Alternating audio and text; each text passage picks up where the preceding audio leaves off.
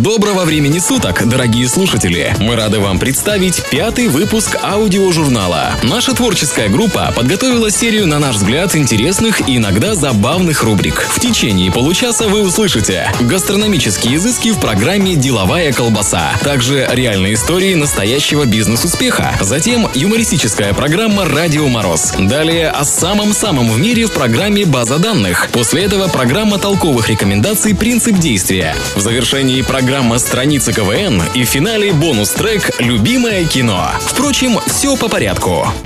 Маленькие секреты большой кухни, полезные информационные добавки, а также соль и сахар по вкусу в программе «Деловая колбаса». Полезные рецепты кулинарных книг, написанные на равнине, оказываются вредными в горах и наоборот. Пища, которую готовят жители равнин по книгам, составленными горцами, разваривается. В то же время жителям гор пришлось бы есть недоваренную пищу, если бы они готовили строго по рецептам, написанными теми, кто живет на равнинах. Виной всему разница в атмосферном давлении, которое заставляет воду закипать в горах при более низкой температуре. Расхваленный как средство от похмелья суп минуда на самом деле особенно популярен в Мексике в новогоднее утро. Его варят из пленок говяжьего желудка и телячьих ножек, зеленых чили, очищенных кукурузных зерен и приправ. На гарнир к нему обычно идут дольки лайма, в больших количествах нарезанные чили и лук, а подают его вместе с горячими лепешками тортилья. Китайский котелок – это посуда, используемая для жарки в традиционной китайской кухне. Котелок с выпуклым днищем – один из наиболее удобных представителей посуды для жарки. Он прекрасно проводит тепло и, становясь очень горячим, идеально подходит для жарки пищи в раскаленном масле. Вместе с тем для них требуется совсем немного масла, поэтому китайские котелки еще экономны.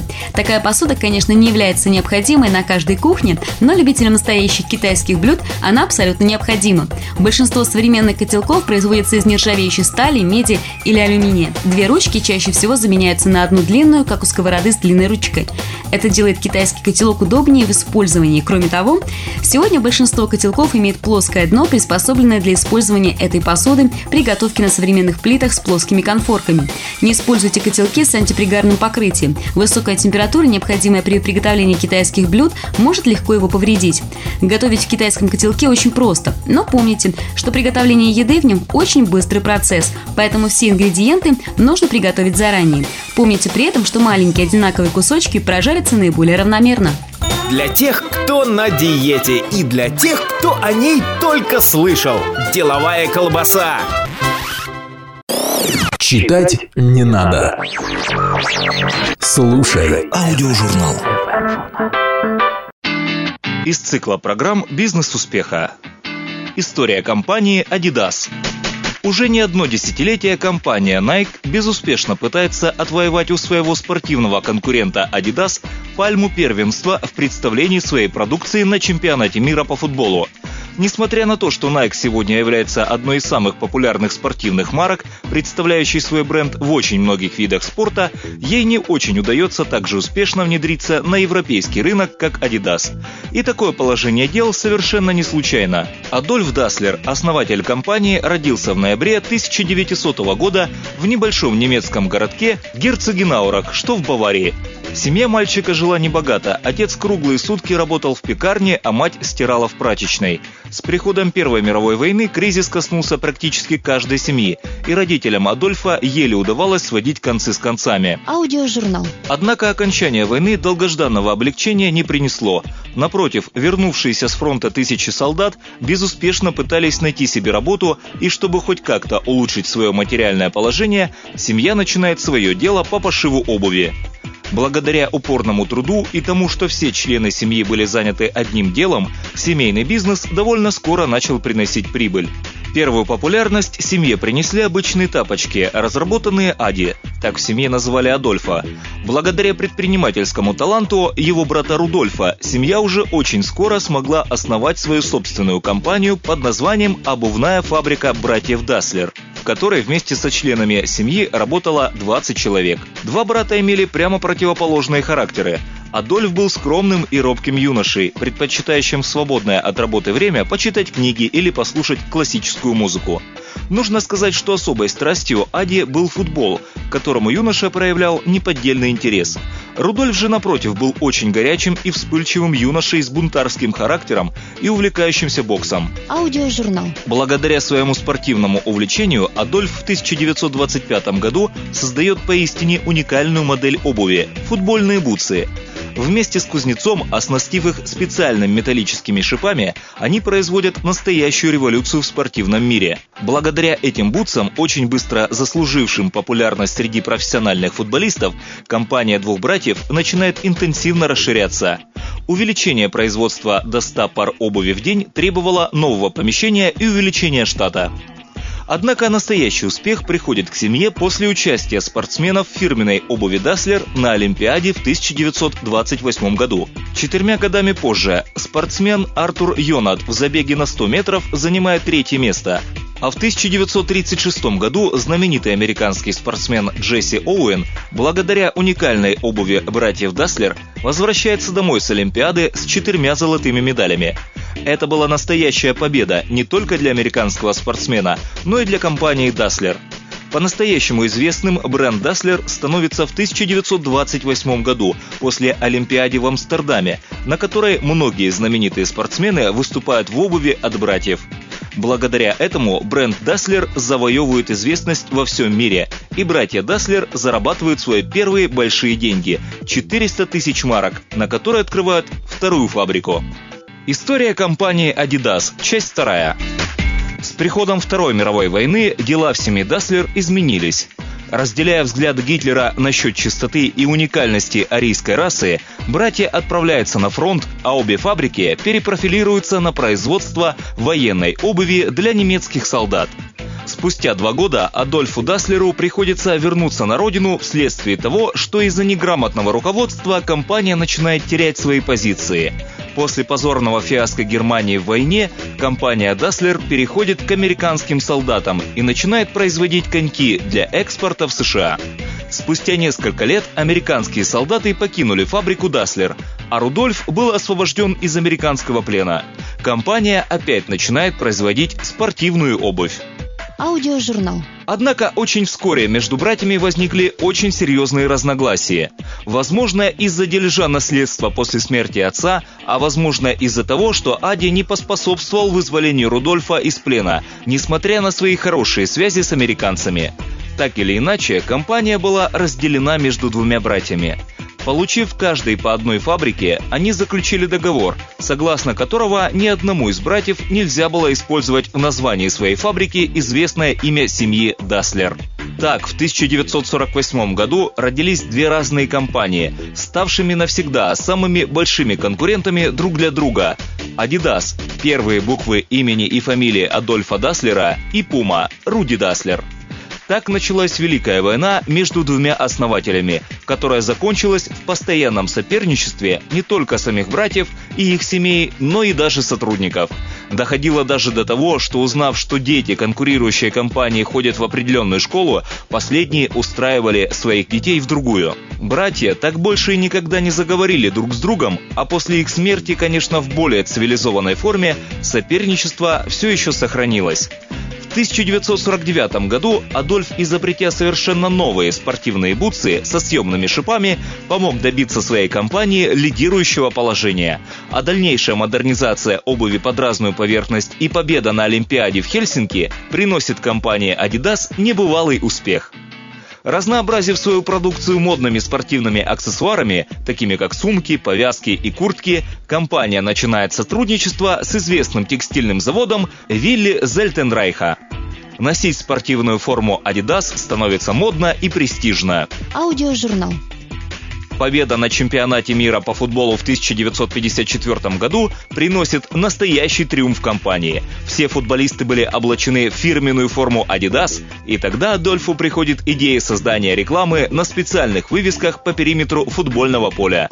Благодаря такому маркетинговому ходу, благодаря которому бренд Adidas видят не только болельщики на футбольном поле, но и все телезрители, популярность компании набирает небывалых высот, и спустя два года компания подписывает контракт контракт с Международным Олимпийским комитетом, благодаря которому становится главным спонсором Олимпийских игр.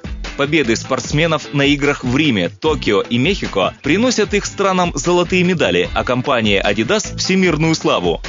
После смерти Ади Даслера компания ненадолго переходит к его жене, а затем к сыну Хорсту.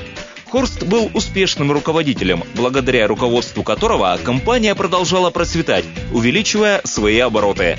Заключаются важные для истории компании контракты. Еще больше улучшается отношение с Олимпийским комитетом. Однако после трагической гибели Хорста для компании настанут тяжелые времена. Сестры, тщетно пытаясь управлять таким гигантом, как Adidas, и поняв всю тщетность своих усилий, продают 80% акций компании известному футбольному клубу «Марсель» всего за 440 миллионов немецких марок. Сумма сделки наделала много шума, так как реальная цена за компанию была намного выше. Но положение дел в компании Adidas было на тот момент плачевным. В начале 90-х годов убытки компании составляли более 100 миллионов долларов. Все еще производя свою продукцию в Германии, компания уже не могла конкурировать с такими компаниями, как Nike и Reebok, производящими свои изделия в Китае и Таиланде. После перехода в Adidas талантливых менеджеров из компании Nike, дела компании начинают восстанавливаться. Переведя производство в страны с меньшими затратами, убытки компании начинают значительно сокращаться. Выведя практически всю продукцию из розничной сети, по всему миру начинают открываться специализированные фирменные магазины. Став главным спонсором на Олимпиаде в 1996 году, компания Adidas увеличила свою прибыль на 50%. Также для продвижения своего бренда компания начинает вкладывать большие средства в развитие новых молодежных видов спорта, таких как сноубординг, стритбол и другие. Аудиожурнал. В дальнейшем Adidas становится главным спонсором всех футбольных чемпионатов. Запустив вместе с рекламой свой главный слоган «Impossible is nothing» – «Невозможное возможно», компания прочно входит в сознание людей по всему миру как спортивная компания, дающая каждому шанс проявить себя из цикла программ «Бизнес успеха». Лучше один раз увидеть, может быть. А нас лучше сто раз услышать. Аудиожурнал. Журнал. Услышу эту музыку, кто-то скажет, это программа в мире животных, а кто-то скажет, нет, это модный трек, трек питерской, питерской группы X-Mod, а кто-то скажет, это программа Радио Мороз. И это правильно, она сейчас начнется. Добрый день, привет! В эфире программа «Радио Мороз». Сегодня в выпуске. Сегодня вы услышите полный сборник надписей в маршрутках нашего города, полезные советы для садоводов и эстрадные тяжеловесы. Итак, начнем. Водители маршруток нашего города всегда отличались хорошим чувством юмора. Вот какие надписи в маршрутках Мелитополя прочитали корреспонденты программы «Радио Мороз». Водитель не осьминог, всем сразу сдачу дать не может. Предупреждайте об остановке заранее, причем кричите так, как будто вы ее пять минут назад проехали. Книга жалоб в следующей машине. Кто хлопнет дверью, тот станет льготником. По салону не бегать. Не хлопайте дверью, водитель пугается. Водитель где-нибудь здесь не останавливается. Сильно хлопнешь дверью, погибнешь от монтировки. Хочешь выйти, кричи. Чем тише говоришь свою остановку, тем дальше от нее уезжаешь. Убедительная просьба – есть семечки вместе с шелухой. Остановка где-нибудь здесь будет где-нибудь там. Аттракцион 10 минут страха и вы дома. Остановок под названием Тута и Здеся на маршруте нет.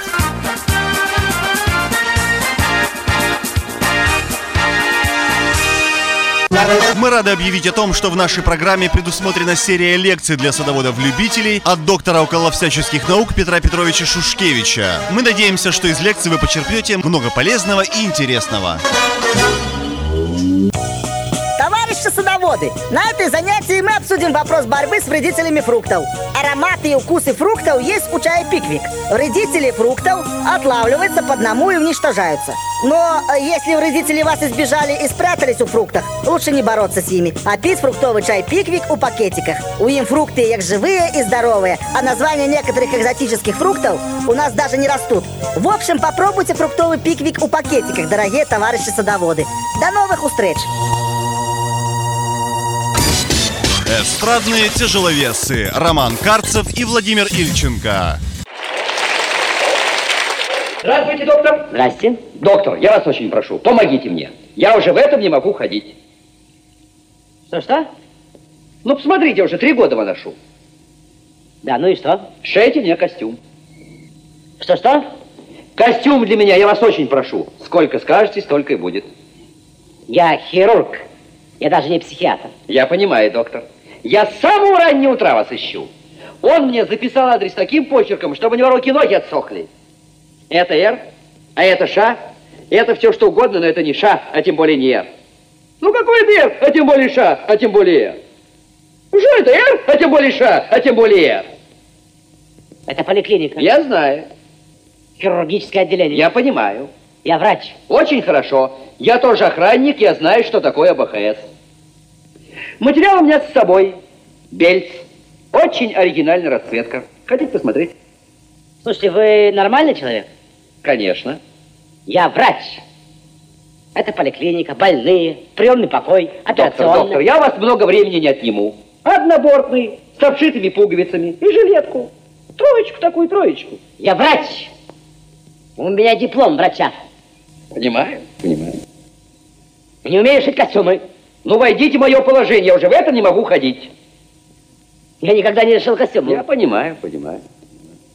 У меня обход, рентген, консультации, травмы, переломы, симпозиум. Ну, а что я могу сделать? Материал у вас с собой? 25-го на примерку. Хорошо. Только запишитесь на прием без этих штук. На сегодня все. Держите краба. Слушайте родителей, учителей и программу «Радио Мороз». Они вас плохому не научат. До свидания. База данных. Аудиожурнал. Обо всем за минуту.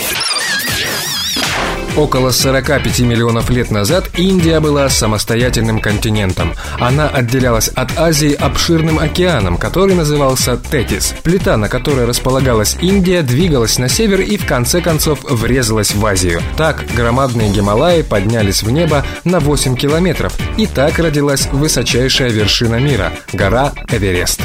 Аудиожурнал.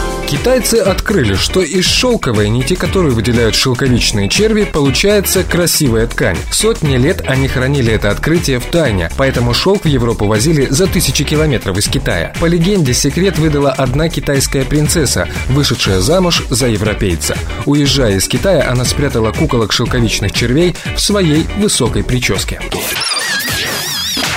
Самый большой на Земле океан – Тихий. Он занимает одну треть поверхности нашей планеты. Он в три раза больше Азии. Его максимальная ширина – 17 600 метров. Почти половина окружности Земли, а средняя глубина – 4600 метров. Одно из самых сырых мест на Земле – городок Тутунендо в Колумбии. За год дожди приносят столько воды, что если бы она никуда не стекала и не испарялась, то затопила бы даже четырехэтажные дома. Аудиожурнал. Самый толстый ледяной покров в южном полушарии на Антарктиде. Это 85% мирового количества льда. Он занимает территорию, равную Соединенным Штатам и Европе вместе взятым. Самый крупный в северном полушарии – гренландский ледяной покров. Содержит одну десятую часть общего количества льда. База данных. Аудиожурнал. Не пропустите самое интересное. Слушай, Вова. Журнал. Просто слушай. Оригинальные идеи, интересные мысли, толковые рекомендации. В программе «Принцип действия». Здравствуйте, в эфире программа «Принцип действия». Сегодня мы узнаем правила идеального шопинга для наших слушательниц. Установлено, умелый шопинг оказывает благоприятное влияние на настроение прекрасной половины человечества и способствует появлению массы позитивных ощущений и эмоций. При этом вовсе не обязательно делать значительные дорогие покупки, главное знать, как правильно ходить по магазинам. Если хотите сберечь нервы и здоровье, не стоит скупать товары для дома и тащить тяжеленные сумки и коробки. Не стоит посещать те магазины и рынки, где толчется огромное количество народа. Не стоит приобретать весовой товар на рынке в больших количествах вас обвесят или обсчитают. Также не стоит устраивать разборки невежливой продавщицы. Не стоит покупать сверхдорогие вещи. Не исключено, что в плохом настроении вы купите вещь не из-за того, что она вам идет, а лишь потому, что хочется потратить деньги на себя любимую. Также не стоит возвращаться с тем вещам, которые вам не по карману, чтобы еще раз пожаловаться себе на низкую зарплату. Если даже в обычном настроении поход по магазинам не вызывает у вас ничего, кроме отрицательных эмоций, искать спасение придется в чем-нибудь другом. И в то же время имеет смысл держать кошелек ближе к сердцу, чтобы не переживать избежите еще одну потерю. Перемерьте весь ассортимент одежды и обуви. Купите себе помаду, тушь или новый шарфик. Посетите парфюмерный магазин и понюхайте самые интересные модные духи. Зайдите в отдел игрушек и купите милого слоника, ежика, кого-нибудь мягкого и пушистого, чтобы вернуться в состояние безмятежного детства. Спросите у проходящего мимо мужчины, идет ли вам эта шубка. Купите маленькие сувениры и подарки к Новому году. Если вы поссорились с мужем, купите подарок ему, и у вас будет повод помириться или искупить вину. А на сегодня это все. До следующей встречи в программе «Принцип действия». Не нужно идти на принцип, достаточно просто его знать. Принцип действия. Проверено. Работает. Добро пожаловать, мисс Эндрю. Надеюсь, поездка была приятной. Крайне неприятно, миссис Бэнкс. Впрочем, так же, как и ваши дети. Это что, Майкл? А это что, Джейн? Почему она в брюках? В мое время девочки не ходили в брюках. Да, но я... Молчать! Крайне невоспитанные дети. Мальчишку отдадим в военное училище, воспитанием девочки займусь сама. It makes me wanna hug these guys and kiss them. Просто слушай. Журнал. Просто послушай. Всем привет! Выпуск программы «Страницы КВН». Только самые смешные и самые находчивые выступления команд профессионалов игры КВН, которые уже вошли в историю. Сегодня вашему вниманию фрагмент из выступления сборной команды КВН Пятигорска. Финальная игра 2003 года.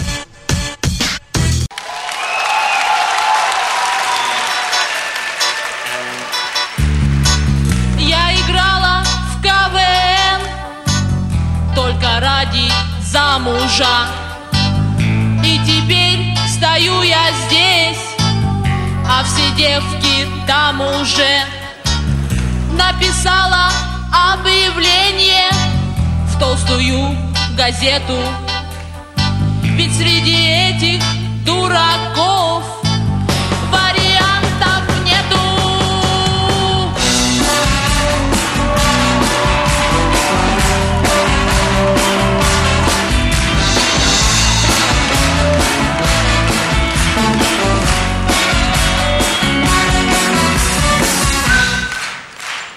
Новый год уже очень близко, и поэтому многие посвящают свое выступление Новому году.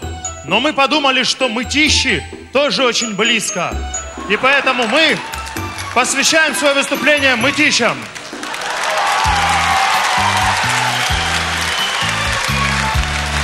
Россияне, не голосуйте за Зюганова! Он храпит! Лена, какой Зюганов? К тебе муж приехал.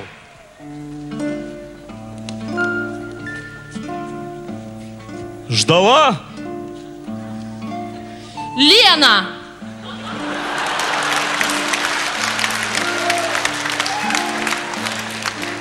А где? Бутылка? Папа! Бутылка!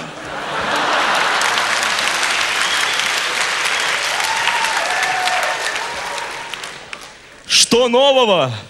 Нюрка родила! Что нового?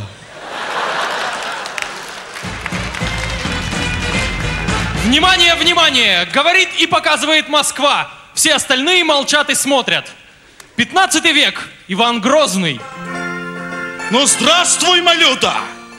Батюшка, приговоры сейчас подписывать будем или изжоги дождемся?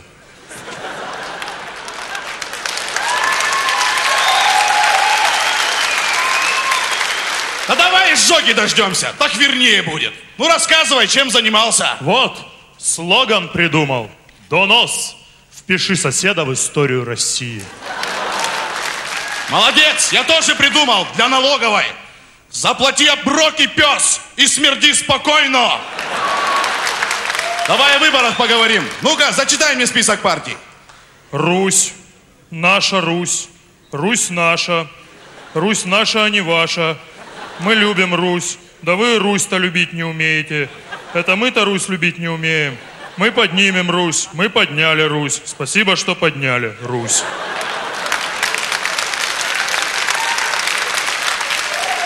А давай их всех на кол посадим и назовем сидящие вместе. Да ладно, ладно, лучше пойдем в обменник. Сменим гнев на милость. Вы прослушали фрагмент выступления команды КВН сборной Пятигорска. Финальная игра 2003 года. До новых встреч!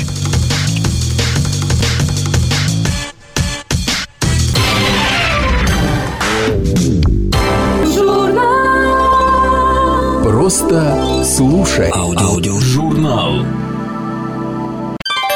Программа «Любимое кино». Кинолента 2007 года «Ликвидация». Режиссер Сергей Урсуляк. Мотя, ты же молодец, как я не знаю. Ты ж себе жизнь спас. Здорово, Виталий Егорович. Присаживайся. Ты ж себе памятник при жизни должен выколоть. Да не орите, Давид Маркович. Мотя, я молчал, вот тебе скажу. Да. Вот револьвер, что мы взяли на тебе. Вот гляди сюда. Видишь? Номерочки. Ну и что? Они есть. А теперь сюда гляди. А? Номерочков нет. Нет, ну и что? И сюда. Тоже нет. Тоже нет. А вот теперь гляди и думай. Что думай? У тебя сколько классов? Пять. В смысле три. Аж цельных три моти. Должен скнокать. Так. Вот гляди сюда. Вот. Вот и вот. А где твой? Вот мое. А так, вот, вот. И вот. А где твой? Да вот мое. А почему ты ты не взял? Так Саня сам не знаю, такую цену заломил. Ой, Мотя, не смеши. Та Саня сам не знаю, волыну в глаза не видел. Не видел? Да у него там цельный ящик был. Это тот Саня, за которого я думаю, или... Ну, Саня катала с мельниц дальних. И где сейчас ливеруется? В Барбуте на Екатерининской у Клавы одиночки. Я им двух фраеров наколол с завод конторы. Сегодня вечером шпилить должны. В козла или в очко? Не, в покер. Ишь ты, какой интеллигент. И с кем до пары? Да Клава сама банки держит. Так это, Давид Маркович, а что-то я так и не понял. Что со стволами-то туда и сюда, что это? Моть, ты за них не думай. Да? Ну вот и подошел к концу выпуск нашего аудиожурнала. Спасибо, друзья, что вы были с нами. Надеемся, вам понравилось. До встречи через неделю.